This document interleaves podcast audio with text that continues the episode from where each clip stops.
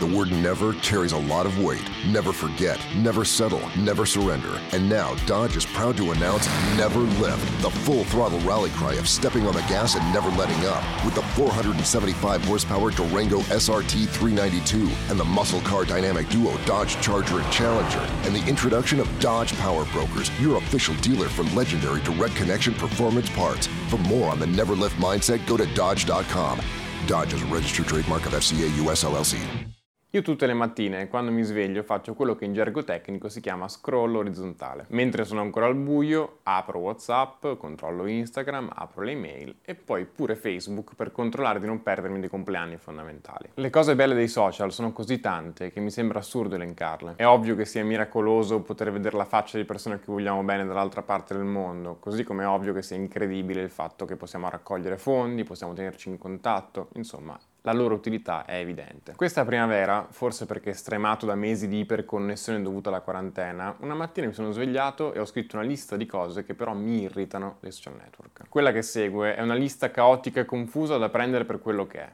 Solamente uno sfogo. È un mondo fatto di bolle, ognuno nella propria, ognuno isolato e ognuno incapace di relazionarsi a chi vive in altre bolle. Nella mia bolla, per esempio, il no al referendum doveva vincere al 95%.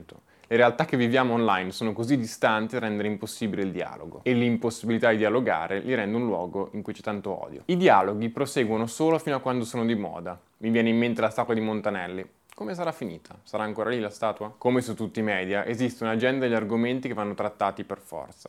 Con la differenza, però, che se su Instagram non metti il quadrato nero, sei uno stronzo che non si interessa al razzismo sistemico. Se invece lo metti, sei un conformista male informato. E poi mi sembra assurdo che 50 ingegneri californiani determinano il modo in cui tutto il mondo guarda la realtà e che questi stessi ingegneri disegnino dei sistemi di raccolta dati che fanno in modo che aziende private abbiano più informazioni di me di quante ne avrà mai lo Stato in cui vivo, incluso quando ero minorenne. Sono nato nel periodo storico in cui per la prima volta i ventenni determinano cose cool a livello mondiale però me ne sono reso conto a 25 anni. Boomer che non sono altro. Fuck my life. Cose da giovani a caso, cringe, faresci.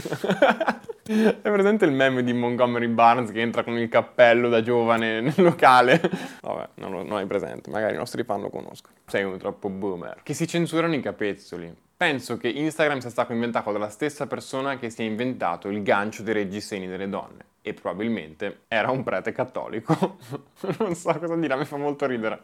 Il senso sarebbe che, cioè, hai capito il senso? Che è difficile levare il giseno, quindi è una battuta molto intellettuale, però anche cool, perché sono un 25enne che scriviamo senza le H e ci sentiamo così superiori a correggere la grammatica. Che una foto in costume da narcisista, una foto al lavoro è fuori luogo, una foto in vacanza ostentazione, non va mai bene un cazzo. Che se scrivi le donne sono discriminate, ti rispondono anche gli uomini sono discriminati. Che se scrivi i neri subiscono delle forme di discriminazione, ti dicono eh ma oggi essere bianchi è una colpa. Allora, permesso che quello che dici non ha alcuna base statistica o razionale.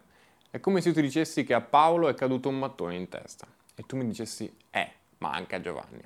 Va bene, ok. Ma tu immagina che per ogni mattone che cade in testa a Giovanni ne cadono 5 in testa a Paolo.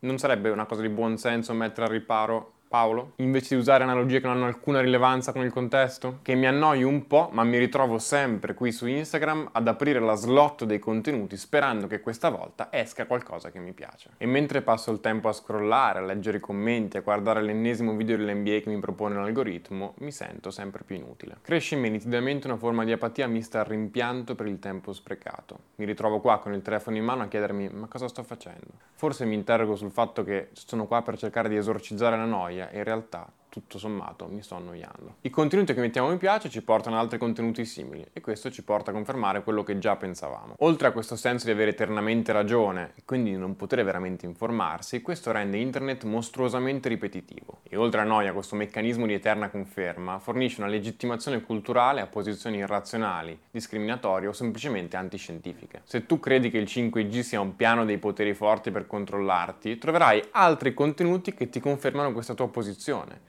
quindi, mentre in un normale sistema educativo qualcuno ti dice no, non funziona così, su internet ti senti legittimato a pensare qualsiasi cosa. Questo è anche rafforzato dal fatto che siamo uno dei paesi europei con il tasso di alfabetizzazione digitale più basso.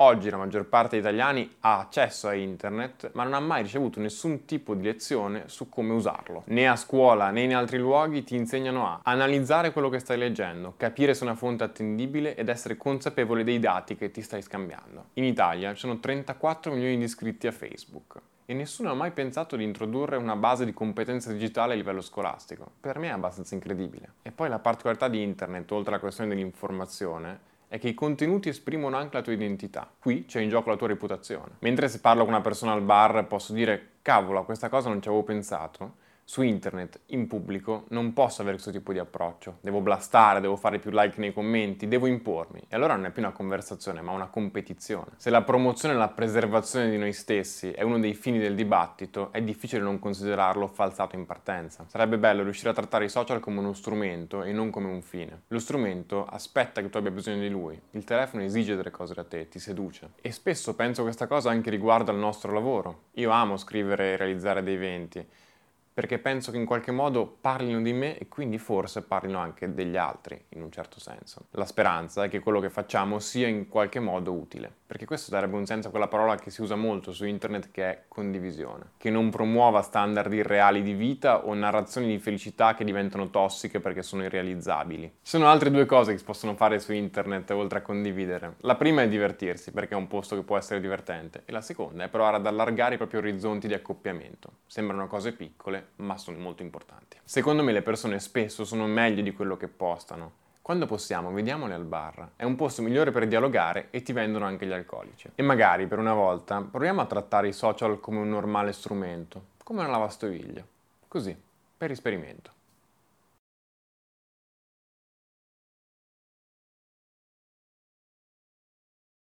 Texting privacy policy and terms and conditions posted at textplan.us. Texting enrolls for recurring automated text marketing messages. Message and data rates may apply. Reply stop to opt out. The pandemic has been hard on all our kids. New studies show more than one in three children who started school in the pandemic now need intensive reading help. That's right. Millions of kids in kindergarten through third grade in the United States cannot read at grade level. Here's the good news. Your child can be reading in just 30 days, guaranteed, with Hooked on Phonics. Even if your child has been struggling, Hooked on Phonics will teach your child to read in just 30 days, guaranteed. And right now, you can get started for just $1. Text the word grade to 323232 right now. Hooked on Phonics is highly effective and incredibly fun, and everything can be done right from home and in less than 20 minutes a day. For more than 30 years, Hooked on Phonics has been the proven learn to read program that kids love to use. Text grade to 323232 and teach your child to read in just 30 days, guaranteed. Text grade to 323232 right now and get started for just $1. Text grade to 323232 now. Text grade to 323232.